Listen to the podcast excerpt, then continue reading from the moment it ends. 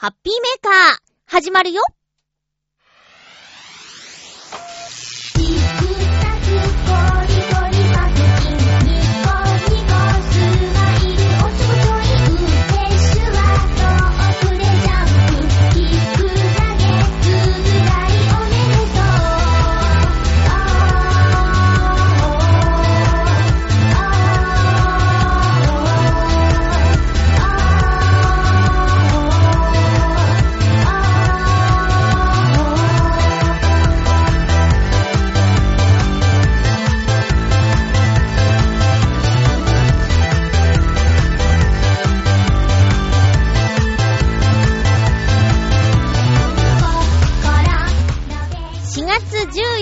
まゆっちょのハッピーメーカー。この番組は、ハッピーな時間を一緒に過ごしましょうというコンセプトのもと、ちょわへよ .com のサポートでお届けしております。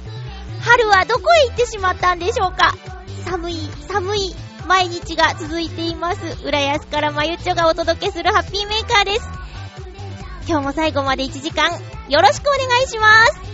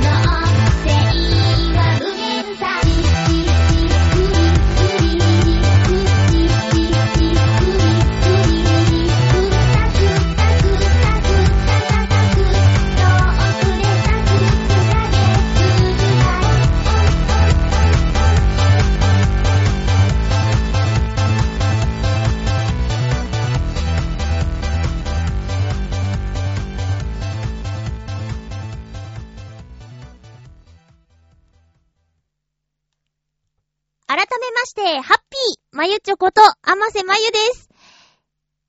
先週の木曜日だったっけ？いや、水曜日かな雪が降ったんですよ。浦安。まあ、浦安だけじゃなくて、関東。なんか、いろいろとね、何十年ぶり、みたいな記録の更新にもなったみたいですけど、通りで寒いと思った。でも、寒いくても、雪が降るなんて全然思ってなかったです。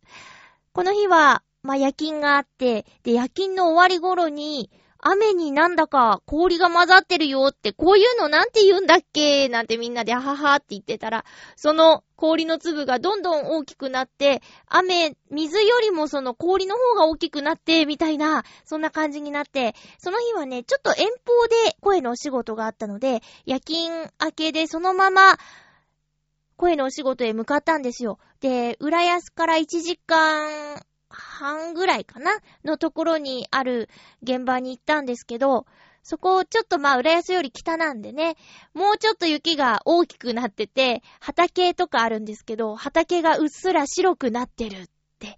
で、収録はだいたい2、30分で終わったんですけど、終わって外に出てみたら、まだ降ってて、なんかね、びっくりしちゃいました。4月ももう真ん中ぐらいなのに雪降るんだなーなんてね。ちょうど前日に気温が下がるっていう天気予報は見てたので、ツイッターにね、この何度になるみたいな写真を載せて、明日は冬のコートで出かけていいですよね、みたいなつぶやきをしたら、北海道のリスナーさんがね、あの、北海道雪ですけど、なんて返事くれて、で、実際のところはこちらも雪が降ってしまったという。あの日の北海道はどれぐらい雪が降ったんですかね？積もっちゃったかな？だって浦安であんなに降るんだもん。もうほんと驚いてしまいました。で、まあまたそれからしばらく雨も続いてるんですけど、なんか気温がね、下がっちゃって。で、平年よりも低めですみたいな情報があったりしてね。皆さん、体調管理難しくないですか？まあ、今のとこ私も風邪はひいていないんですけど、用心しないとなぁと思いながら日々過ごしています。ただまあね、問題がありまして、あのー、夜中のアルバイトで使っている休憩する施設があるんですけど、そこの空調がね、4月から暖房が使えなくなっててね、なんていうのかなこう、全、全館一斉切り替えみたいなシステムらしくって、ほかほかの部屋にならないんですよ。だからみんなで、まあ、休憩入ってすぐは体を動かしているので、なんとか大丈夫なんですけど、30分とか1時間とかじっとしてるとね、その休憩時間が終わる頃には体が冷え切ってしまうっていう状態。これはね、きついねってみんなで言ってるんですよ。だから、まあ、着ることはないですけど、その休憩するとき用に、冬の、こう、ユニフォームをね、コートを持ってった方がいいのかなーなんて、ちょっと思ってます。まあ、これも、あと一週間ぐらいこの週の中頃ぐらいには、もうあったかさ戻ってくるんじゃないかなーなんて言われてますけど、でもね、そんなこと言ったってもうこのあったかいの、寒いの、あったかいの、寒いのって、最近もう繰り返しだもんね。あとは何でしょう？あの、自然現象というか、なんかちょっとかわいそうなニュースもありましたね。あの、イルカが100頭以上、えー、生きたまま浜辺に打ち上げられて、なんていうお話があって、結局半数以上が命を落としてしまったっていうニュースがありましたけど、なんだかこう、磁場っていうかね、そういうものをキャッチする能力があるイルカが、方向感覚を失うってことは、ちょっと地震と関係があるんじゃないか、みたいな情報がね、ツイッターとかで流れてきましたけど、あのー、まあ、直接関係あるかないかはわからないけど、こういう機会にね、あ、じゃあ怖いな、準備してあるかなって確認するにはいいことだと思うんですけどね。あまりに怯えてしまっては、ちょっとね、良くないですけど、まあ、ね、この7年だっけ？この7年ぐらいにちょっと大きい地震があるかもしれないなんて、しょっちゅう言われてることなので、まあ、ことあるごとに、自分の防災グッズは大丈夫かっていうのをね、確認はした方がいいですね。まあ、各言う私もお水と、なんかその、このイルカの話でね、急に慌てて、ちょっと食料を見直して買い足したとか。でもそれもね、きっかけの一つなんで、私としては、それがなかったら食料がちょっと切れてたりしてたんで、あの、足すいいきっかけにはなったかなーって思ってるんですよ。皆さん防災グッズってどれぐらい準備してます？私、なんだっけな、情熱大陸かなんかに出てきた、その防災の、えー、アドバイスをするスペシャリストみたいな女性の方が言ってたんですけど、えー、鍵キーホルダーにあのー、9号笛。ここにいるよってお知らせする笛と、あとライトはつけといた方がいいよって言われて、で、こんな話を私が講義でして、また来た時にじゃあつけましたかって言っても、半分以上の人がつけてないんですよね、なんていうお話をテレビでしてたのを聞いて、いや、私は買う人になろうと思って、鍵にそれはつけてますね。あとは、そうだなぁ。浦安市から支給されている防災グッズは、えー、目に見えるところに置いてあるんですけど、でもそれで十分かって言ったら十分じゃなくて、うーん、もういつも買おう買おうと思って先延ばしにしてるのが、トイレのセットですね。トイレのセットって、あのー、まあ、使用期限がどれぐらいかとか、あるのかないのかもわからないけど、絶対あった方がいいし、ね、まあ、用意しないとなって思ってるものの一番であり、なかなか買ってないものの一番でもあるんですよね。あとは何がいる？あ、水は結構蓄えてます。あの、うん。で、期限見て、もう切れそうになったら、使ってまた買ってみたいなことはやってるんですけど、飲料水はね、確保しておかないとね。うん。まあでも、ほんと、あの、備えあればって感じなので、皆さんも、まあ、そのイルカのことを信じる信じないは置いといて、さあじゃあ自分の準備はどうかなっていうことは見といた方がいいですよね。うん。あの、怯えて暮らすのは良くないけど、できることはやっといた方がいいかなって私は思っています。えー、そんなこんなで、今回もちょっとですね、収録を早めてしまいました。あのお仕事がちょっと入っちゃいまして、で、お仕事のために前倒しで撮ろうと思ったら、その前倒しの日にも予定が入っておりまして、で、さらにの前倒しになってしまいました。えっと、ちょっと今年度というか今年になって、こういうことが、まあ、2回目ということで、今まであまりなかったことなんですけど、えちょいちょいあるかもしれないので、えー、収録予定日は予告で告げておりますが、早くなることが、これからもあるかもしれないので、よろしくお願いします。あのー、撮れなくて配信できないよりはいいかなという判断で早く撮っているんですけど、ちょっとメールを送るタイミングとかがね、あの、合わなくなってしまうという方に対しては本当申し訳ないなと思っておりますが、えっ、と、そういうこともあるかもしれないという感じに動いていただければと思います。今回もね、それでもお便りがたくさん届いていて、えー、紹介しながら行きたいと思います。特にコージアートワークさんが前回の放送についての補足等々いろいろと送ってくださっております。えー、っと、そうですね。まずは、うー、じゃあ、コージアートワークさんの、七星さんに向けてのお便りなんですけど、七星さん聞いてますかね？まゆちょうハッピー？ハッピー。先週、七星さんに向けた、まゆっちょの自費出版についてのメッセージに補足です。はい。えー、っと、そうですね。先週ちょっと、私もタウン誌の情報なんですが、みたいな、そんな自主出版できそうですよっていう浅い情報をお知らせしたんですけど、それに補足でいただきました。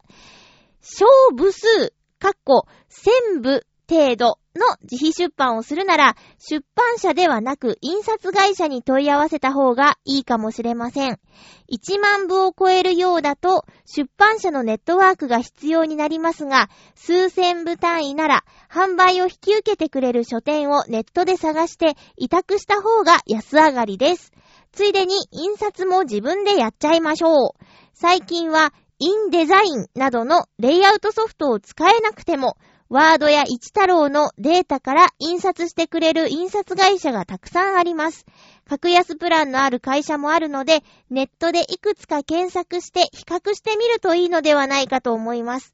ちなみに、本を出す前でも、印刷用のデータから PDF を使って自費出版本の販売を手掛けている書店にサンプルとして送り、販売してもらえるかどうか引き受けてくれるなら、その部数について確認しておくと、印刷会社から直接本を書店に送ってもらうこともできて便利です。頑張ってくださいね。では、ということで、コージアトワークさんから、七星さんに向けた、または自費出版を考えている方へ向けたメッセージでした。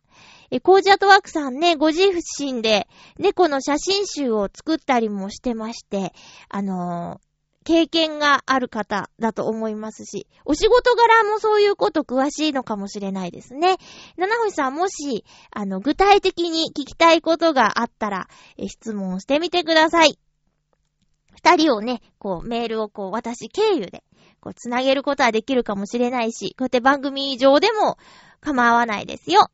七星さん以外にも本作ってみたいっていう方がいるかもしれないのでね、そういった方への情報発信になればなと思います。コージアットワークさんありがとうございました。小部数で1000部っていうのにちょっとね、ビビっております。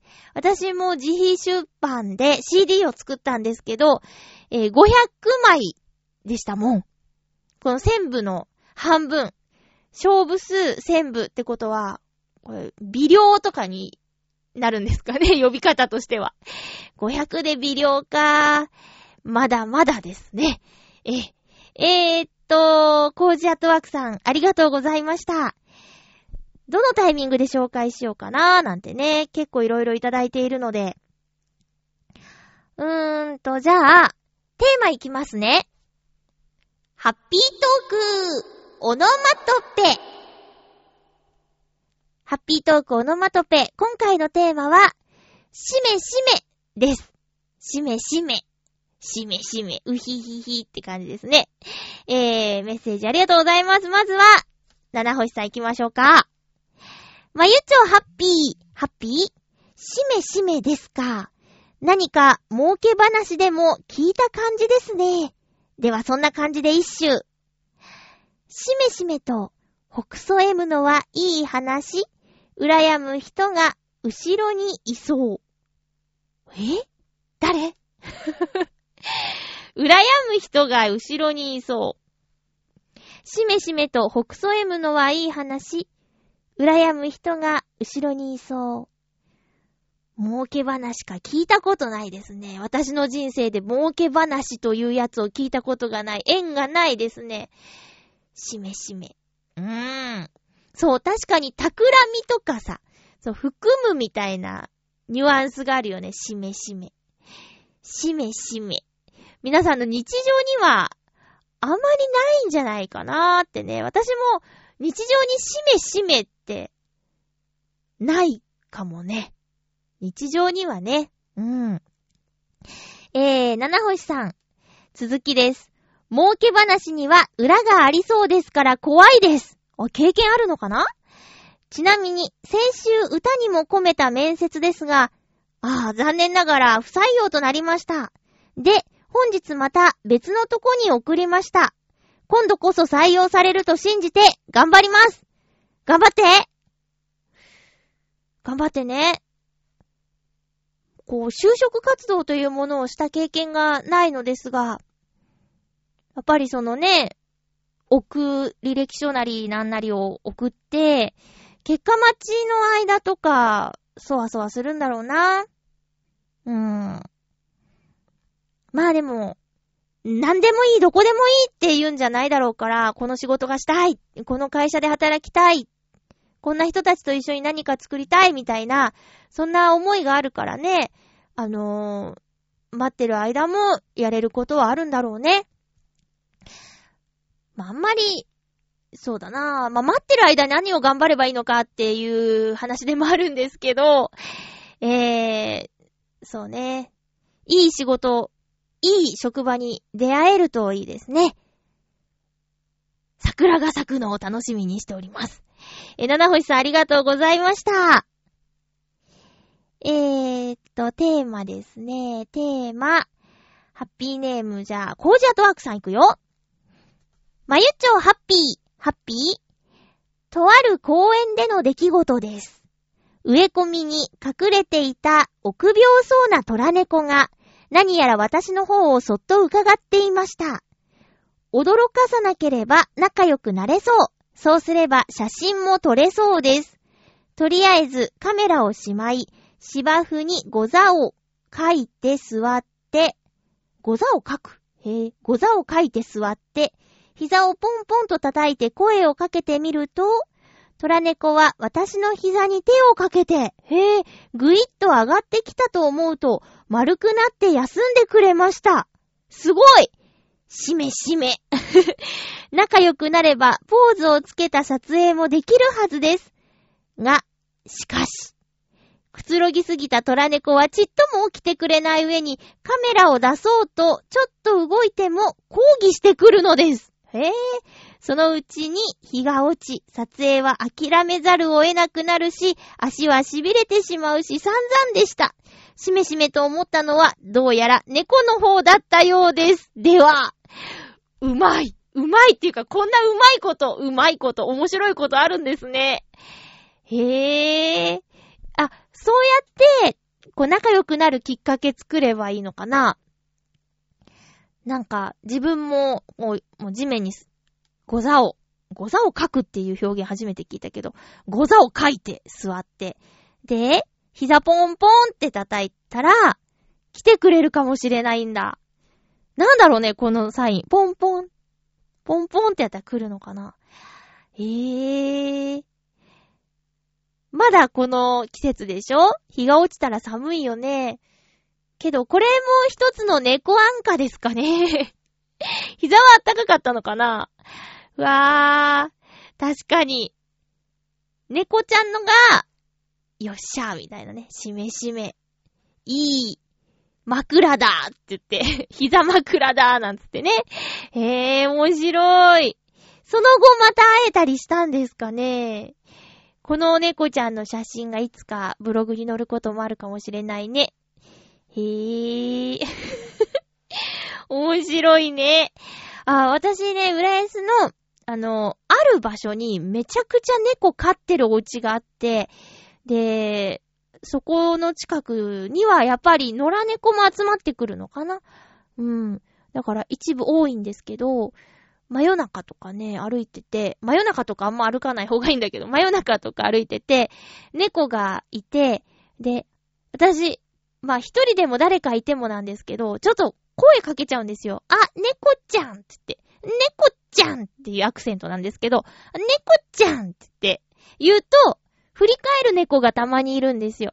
で、急いでないときは、猫ちゃんっつって、こんばんは、こんばんはって言って、私もしゃがむと、たまにね、こう寄ってくる子いますね。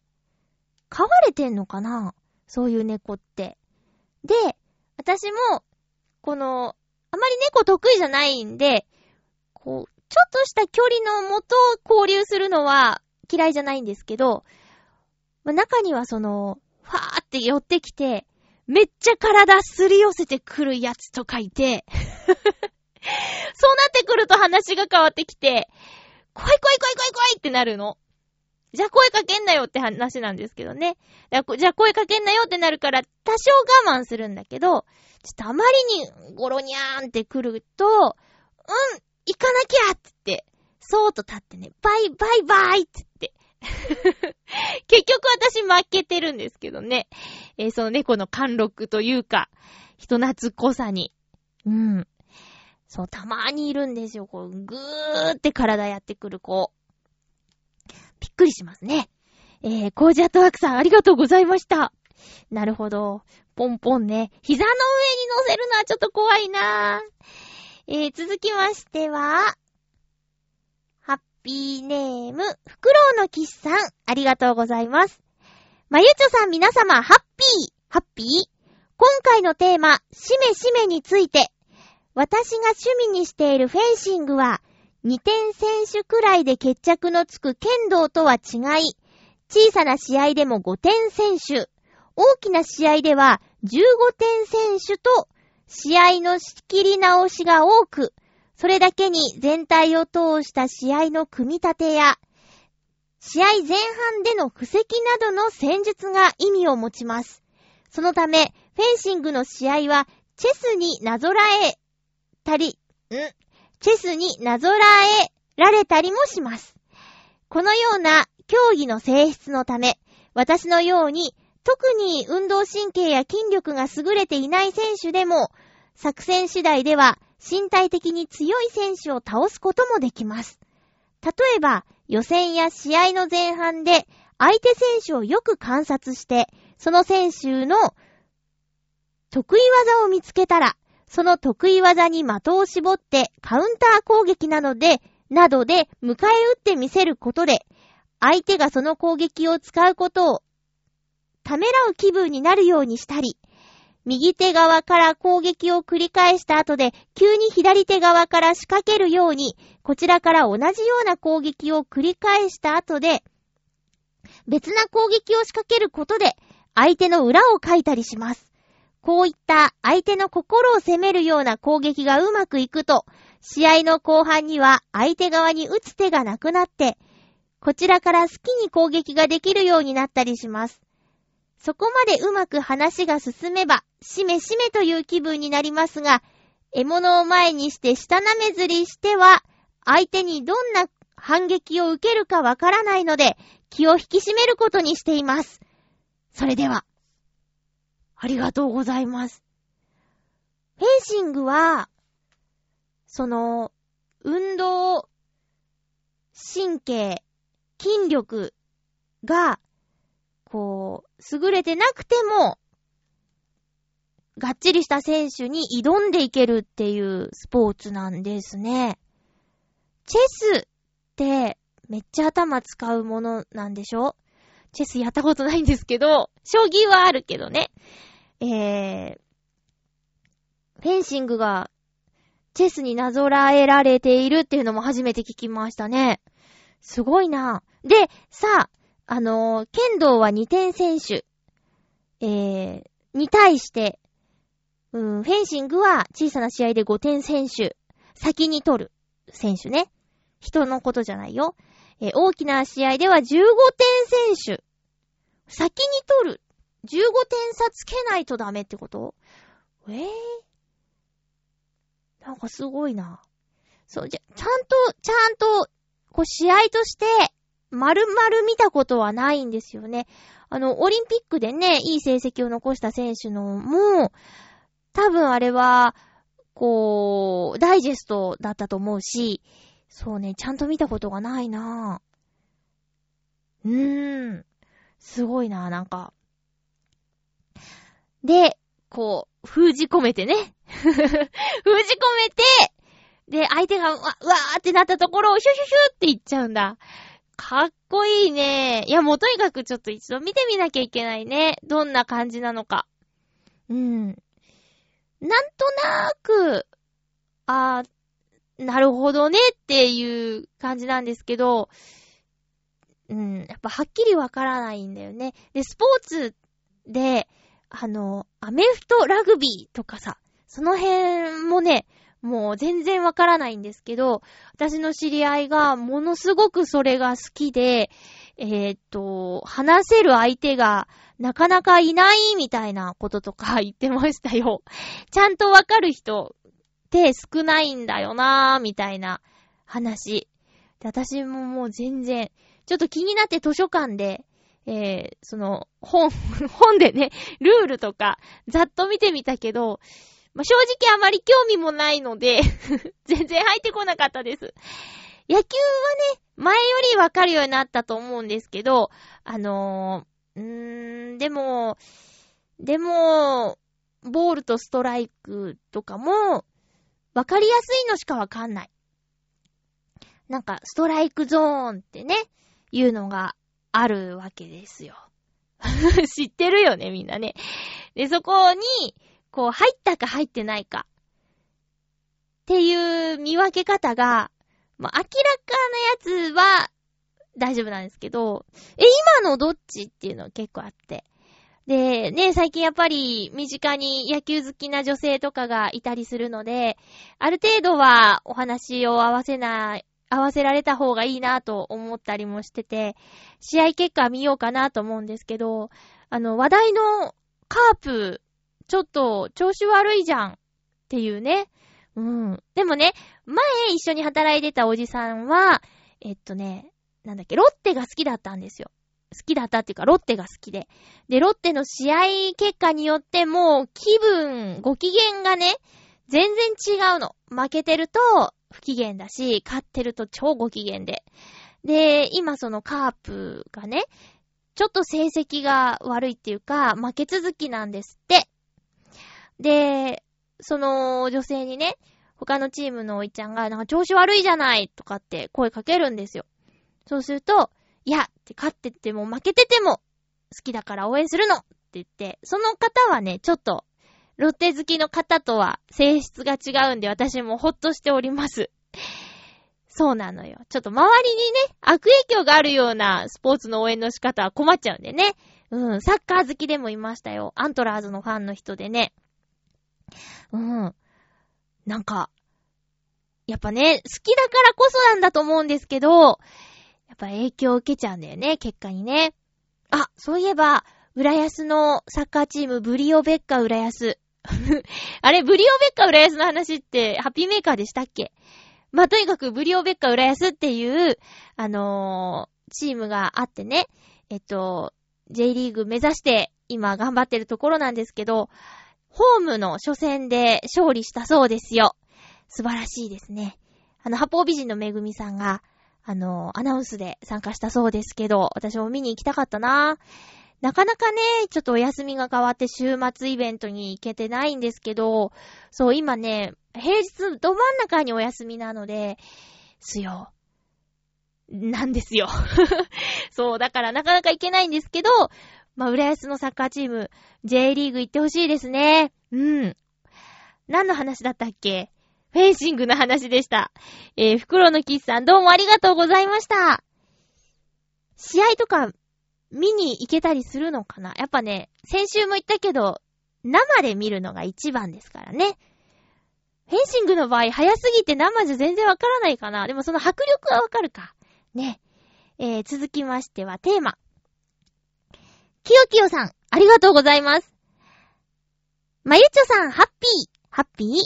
今週のテーマ、しめしめですが、バスケの試合で、お、スポーツだ。僕をマークする、僕をマークするに対して、うん、この人だったら勝てそうと思ったら、しめしめと思っちゃいますね。うん。その時は、はい、パスくれと、すごく強気になり、ガンガン、勝負します。相手が強いと感じたら、あまり勝負しません。笑い。僕の身長は183センチで、ポジションはセンターです。スラムダンクで言うと、ゴリと同じですね。パワー型でゴールの下のヘッポコ守護神です。笑い。僕より背が高くて上手い人はたくさんいましたが、パワープレイなら負けない自信はありましたね。へえ。まゆちょさんは、これなら人に負けない自信があるものってありますかね？今の僕は特にないですね。笑い。ではまた。きよきよさんありがとうございました。そうそう、ライブでお会いしたんですよね、きよきよさん。その時にもう背が高いなっていう印象がまずありましたよ。183センチか。えー、今もバスケやってるんですか？センター。うん。パワープレイなら負けない。すごいじゃん。パワープレイ。こう、なんか、ドーンって当たっていくっていう感じで言うと、こう、アメフトとか、ラグビーとか、でも、こう、ちょ、ちょっとなんとかなりそうだね。全然ね、バスケとは違いますけどね。ボールの形がまず違うもんね。だってアーモンドみたいなボール。あれさ、だってどこ跳ねるかわからないでしょ？あ、つくものじゃないけどね。うん。えー、負けないもの、今ちょっと喋りながら負けないもの考えてたんですけど、これなら人に負けないものか。これなら人に負けないものね。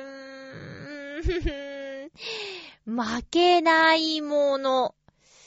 とりあえず2年間、おっきな風邪ひいてないから頑丈かな健康あー、うん、まあまあまあまあ、負けない。うーん。とりあえず健康ですね。いろんなところが。あまあまあ、怪我は置いといて、えっ、ー、と、病的なものは、そうですよ。入院経験もないですし、そうですね。もうど、どうしようもないよーっていうような病気にかかったことは今までないので、とりあえず今は、健康。私より健康な人はいっぱいいますけどね。とにかく、元気です。ね。はい。あのー、睡眠とかはね、意識的に前よりたくさん寝るようにしてます。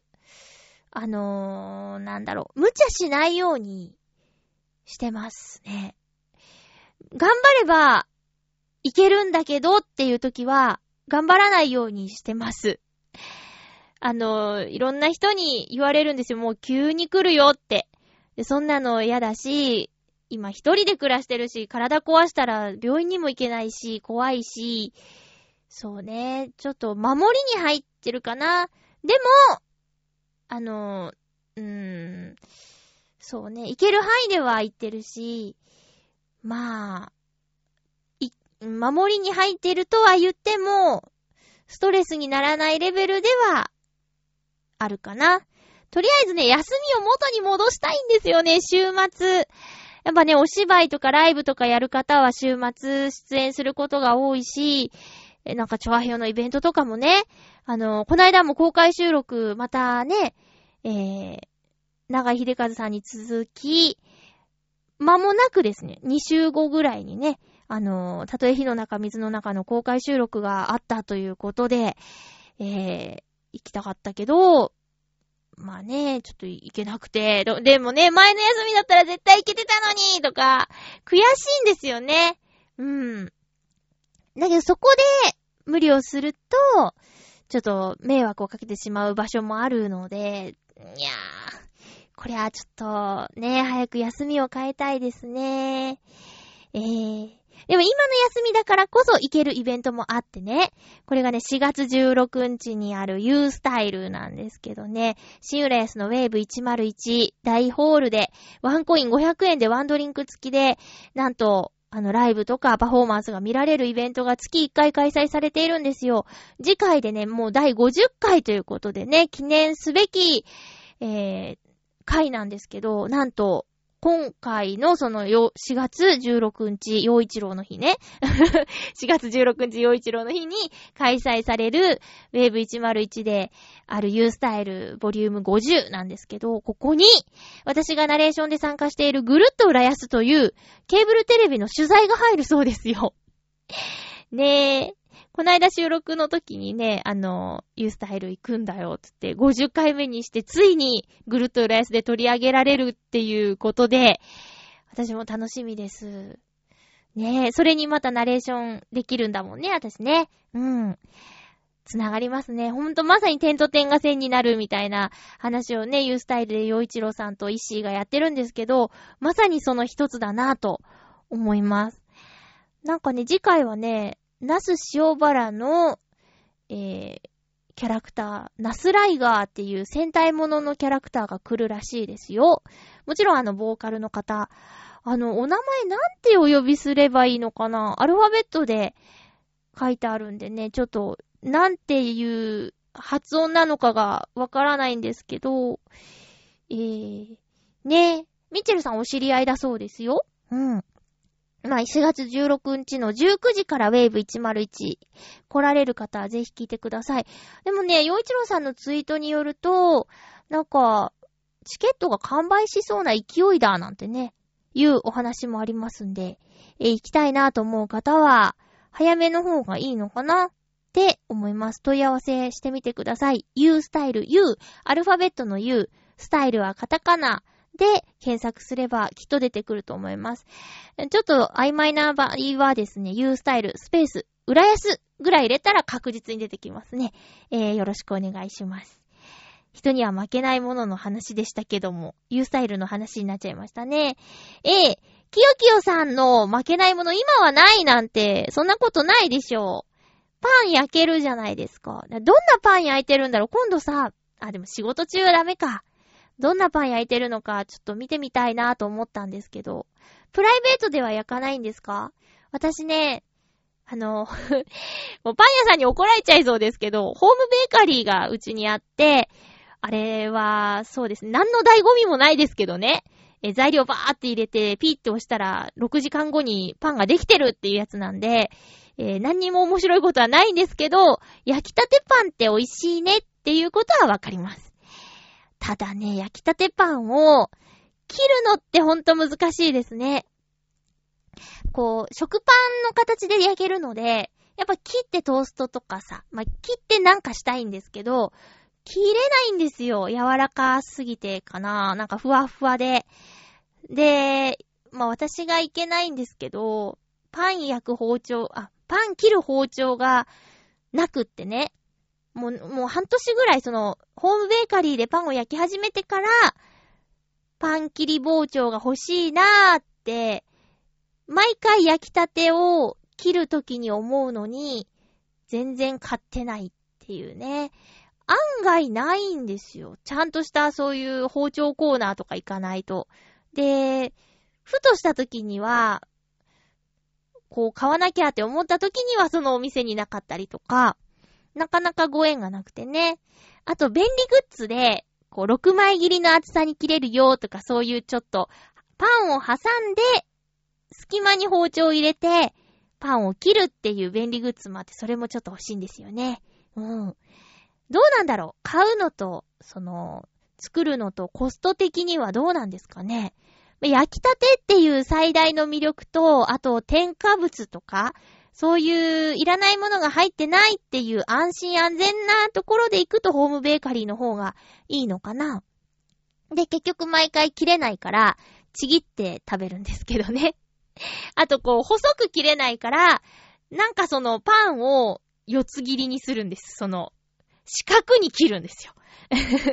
で、不思議な食べ方になっちゃうんですけど、まあ、とにかくホームベーカリー作ってます。あ、そうだ。なんかね、スイッチを切り替えれば、えっと、一時発酵、二次発酵みたいな、その、自分の好きなタイミングで一度開けて好きな形にパンを形成してオーブンで焼くっていう方法もできるそうですよ。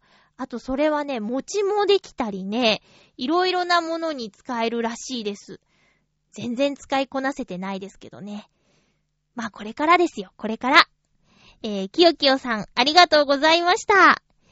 しめしめはね、ちょっと考えたんですけど、なかなかね、なかなかないです。ああー、ちょっとさ、あのー、なるべく夕方の食品販売のスーパーとか、スーパーとかには行かないようにしてるんですよ。5時過ぎると異様に混むじゃないですか。仕事帰りの人が皆さん寄って帰ったりとかっていうタイミングなのかなって。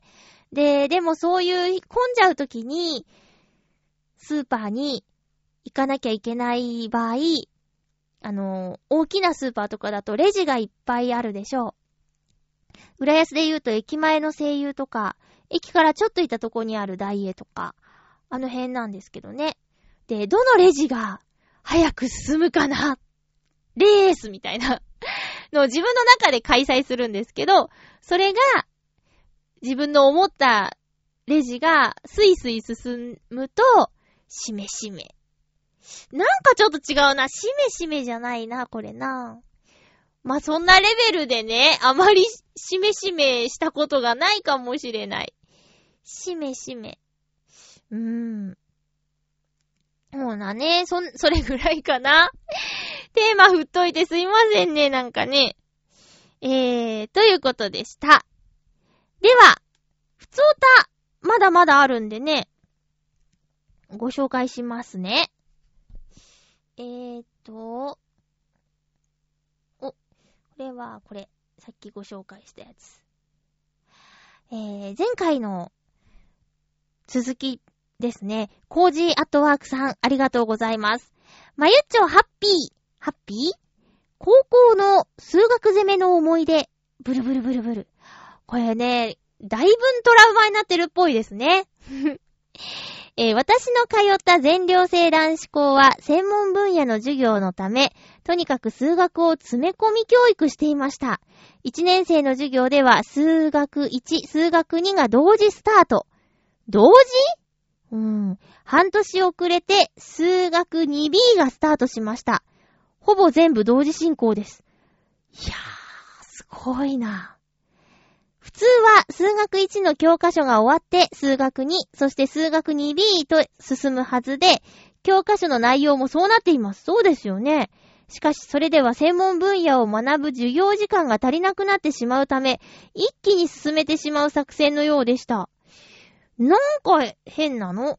だか数学1を早くババババってやって2、2B ってやればいいのにね。同時にする意味がわからないね。え、しかも数学1、数学2ともに1回の授業は2時間続きます。最悪だ。え、数学の2時間連続は本当に脳が痛くなります。ですよね。集中力が持たないよね、そんな長い時間。しかしこれだけではありません。1時間で大型教室の黒板が4回書き換えられるというものすごい勢いで進む物理。うーわ。数学の授業でまだ習っていない球面三角法を使う天文広報学、天文広報学やなんだかわからない公開景気学なども同時スタートしました。読んでるだけで頭が痛いです。え、ちなみに、球面三角法とは地球のような玉の上に描いた三角形は、角の相和が180度を超えるため、平面三角形とは違い、予言定理や制限定理などの基本公式をもとに座標を計算する方法なのですが、こんなことは覚えなくても通常は人生に何の問題もありません。は は あー、けど、なんか予言定理、制限定理って、遠い記憶の片隅にあるなぁ、この言葉。初めて聞いた気がしないって感じのやつですね。えー、中学生までは、文系も理系も割と好きだと思っていた私ですが、実は文系の人間で理系向きではないということにとことん気づかされてしまった日々なのでした。その数学攻めは今思い出しても寒気がします。まゆちょには思い出すと寒気のする思い出ありますか？思い出すと寒気？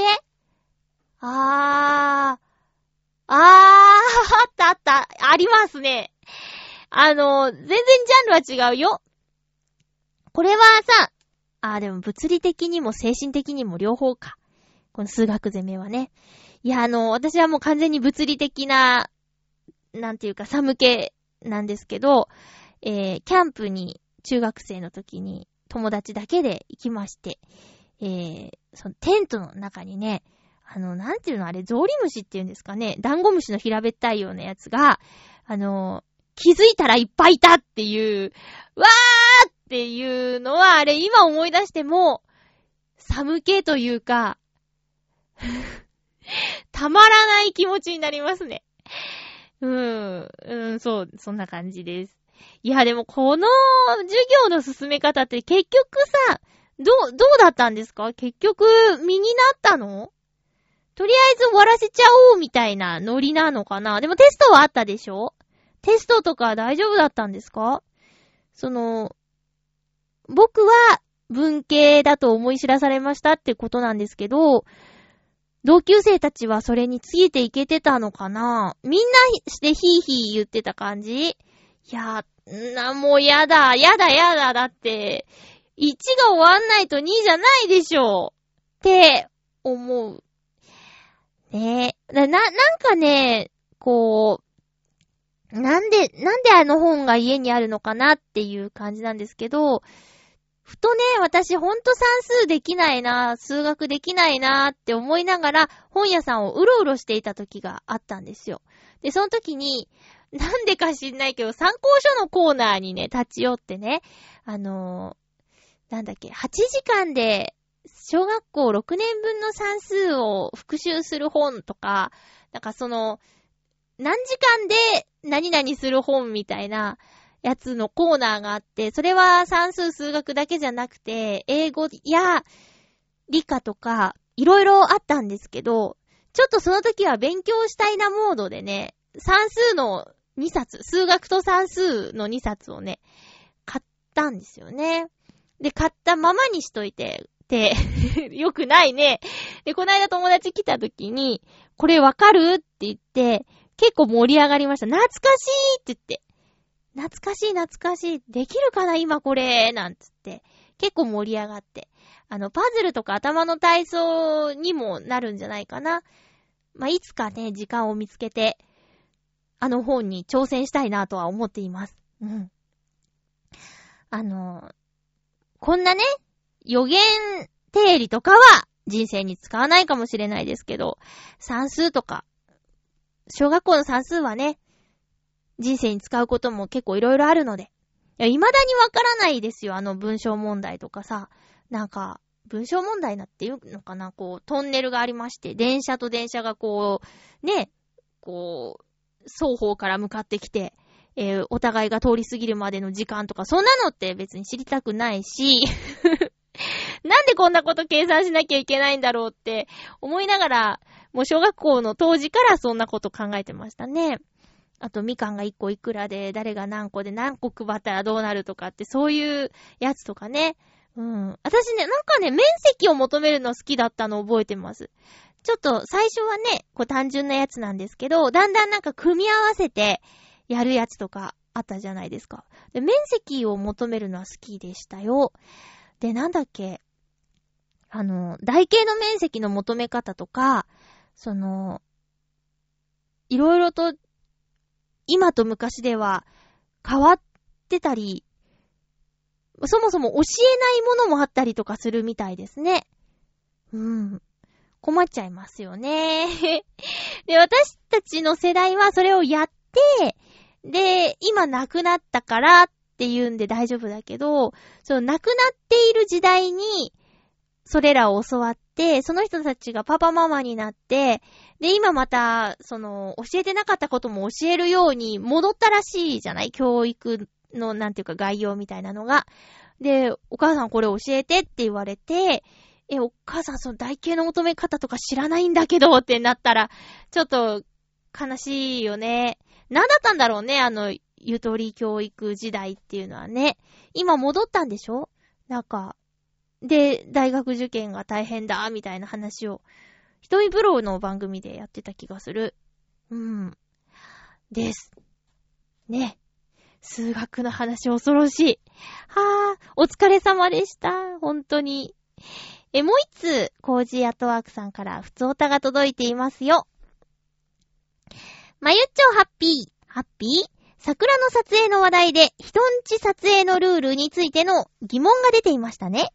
私は猫の撮影を始めた頃、下町や住宅街での撮影について、警察の生活安全課のおまわりさんに質問したことがあります。さすがです。その結果、公に決められているルールではありませんが、以下のような自主規制を作りました。あ、コージアトワークさんが作ったの？え他人の家については、普通に行動など、公の場所から見える構図の撮影のみが OK。ズームレンズで拡大したり、窓から室内を映すのは NG。あは暗くてもストロボ使用や高感度撮影は NG。表札や車のナンバーなどを映すのは NG。外から見えていても、無断で庭に、庭などにいる人物を映すのは NG。うん。これらが基本で、その他には、もし声をかけられるなら撮影前に必ず一言かけること。許可をもらっていても撮影後、こんなの撮りましたとプレビュー画面を見せて了解を取ること。もし画像を嫌がられたら必ず本人の目の前で消去すること。といったところでしょうか。お庭の桜や花などを撮りたい場合、もしその家の人がいたら、綺麗なので撮らせてもらえませんか？と聞くと、大概は OK がもらえると思います。さらに、ブログに載せていいですか？など、可能なら画像の使用についても許可を取っておくことも忘れないでくださいね。では。は、なるほど。そうか。まあ、綺麗ですねって言われて、うさーいっていう人はなかなかいないよね。綺麗ですね、素敵ですねって言われたら、まあ、とにかく、嬉しいと思うので、そうですね、声をかけることはコミュニケーションにもなっていいかもしれない。おまわりさんに話を聞いて自分なりのルールを作ったってことですね。なるほど。さすがですね。さすがカメラのお師匠さんですね。えー、とにかくカメラを持って歩かなきゃなと思うんですけど、ついつい身軽に出かけようと思って、スマホで撮っちゃうっていうかね。うん。コンパクトデジカメとかで済ましちゃったりするんですけどね。いやー、もうさ、なんか桜はもう散っちゃってますけど、でも、お花が綺麗な季節でね、うん。あの、なんだっけ。桃の花かな？梅、桜、桃かな？で、桃の花って結構可愛いよね。なんか丸っこく咲く花なんですけど、と、近所のケーキ屋さんの近くにね、桃の木が植わってて、多分ね、すんごい可愛いなーって改めてその魅力に気づいた感じが最近するんですよ。うん。ちょっといつもとこう視点を変えてみると、あ、こんなお花もあるんだ、なんてね、いろいろ発見があると思うので、まあ、花に限らず、草木でもいいんですけどね、こんなとこにこれがあった、なんて見るのも楽しいんじゃないかなって思います。えー、コージアットワークさん、いろいろありがとうございました。えー、っと、まあ、ライブの日はお仕事ということでね、あの、殴りませんよ。なんでそういうやりとりなんだっけ？おかしいなぁ。え、次回の予告です。次回は4月21日放送分を4月19日日曜日に収録する予定です。が、何があるかわからないです。よろしくお願いします。ハッピートークオノマトペのテーマは、テクテク、テクテクです。えー、テクテクという音が聞こえてきそうなお便りを、どうぞよろしくお願いいたします。えー、先週はね、お休みの日に天気がいまいちだったので、本当はね、あの、バス旅行にでも行こうかなって思ってたんですけど、それをやめて、なぜか、シュラスコのお店、バルバッコアグリル、青山店の方へ行ってきました。あのー、ネギリンゴでも、夏日ちゃんがそのシュラスコのお店に行ったなんて話をしてましたけど、えーと、お肉がね、やっぱりメインはメインなんですけど、サラダバーの充実がね、半端ないんですよ。だから、えー、私あんまりお肉食べないんですけど、っていう女の子連れて行っても喜ばれると思いますよ。私一時ね、野菜が食べたいっていうキーワードでお店を探してがっかりしたことがあるんですけど、野菜を食べたければシュラスコを食べに行けと言ってもいいぐらいのサラダバーの充実感なんですよ。私もやっぱりお肉あんまりたくさん食べられないので、えっ、とね、焼きチーズ。美味しかった。焼きチーズ。焼きパイナップル。美味しかった。そして、えっ、とね、トマト。トメト。あとなんかキノコのマリネ。あとなんだろう。日本ではあんまりない野菜の、こう、酢の物とか、すっごくいろいろなもの食べましたね。野菜いっぱい食べた。で、バル、バックアグリル、青山店には、デザートコーナーもあって、全部食べ放題でランチで3400、500円かな？で、ドリンクバーもあって。で、アルコールは別なんですけど、ソフトドリンクなら飲み放題で。いや、めちゃくちゃいいですよ。今度友達も連れて大勢で行こうかなと思ってます。前回はね、あんまり大人数じゃなかったんですけど、たくさんいてもみんなでワイワイ楽しめるんじゃないかなって思いました。お肉の種類もね、あの、豚さんも鳥さんもあるし、えー、もちろん牛がメインなんですけど、あと、ウィンナー、ウィンナーっていうの？ソーセージ？すごく太いやつで食べ応えがあってね、あっという間にお腹いっぱいになっちゃうんですけど、うん。まあ、でも楽しかったですよ。えー、っと、丸の内にもあるんですけど、値段が全然違うんですよね。しかもランチは食べ放題やってないし。ええー、あ、そうそう、え、っとね、サラダバーと、そのケーキとかデザートバーと、あと、ラザニア、カレーなんかもありましたよ。うん。本当にね、楽しめますで、2時間の時間制限なんですけど、もう全然十分ですね。問題なく、お腹が満腹で帰ることができます。そのすぐ近くに、北欧雑貨のお店、フライングタイガーっていうお店があって、テレビで一時話題になってね、オープンの時。で、行ってみたいなぁと思っていて、やっと行ったんですけど、このフライングタイガーがまた面白くって、で、価格設定もお安めで200円300円からあって、で、100円で私クッキー型買っちゃいましたよ。クッキーの型ね。ちょうどいい大きさの星型のクッキー型があってね、今度それでクッキー焼いちゃおうかなって思ってます。フライングタイガー。北欧雑貨ということで、色がポップだったりね。あと私塗り絵買いました。その北欧デザインの塗り絵。なんかそれを今、テレビ見ながらとか、なんか、塗り絵してますね。楽しいですよ。うん。えー、ということで、なんかあんまり喋れなかったけど まあまあでも、えっと、お便りたくさんもらえてすごく嬉しいです。喋りたいことは取っとこうと思います。えー、次回のハッピーメーカーもよろしくお願いします。ちょっとね、収録早まっちゃってほんとごめんなさいね。えー、お便りのタイミングで、なんか、残念な思いをさせてしまった方もいるかもしれないですけど、なるべく鮮度を大事にやっていくつもりではおるんですが、ちょっとどうしても今回は、あの、調整ができませんでした。今週の私のスケジュールとしては、ノートノーツのレコーディングをやります。あの曲を今回は歌っちゃうんだよ。順調にやっておりますので、えー、楽しみにしててくださいね。ライブも5月30日ですよ。お相手はまゆちょこと、あませまゆでした。体調崩さないようにね、また来週、ハッピーな時間を一緒に過ごしましょうハッピー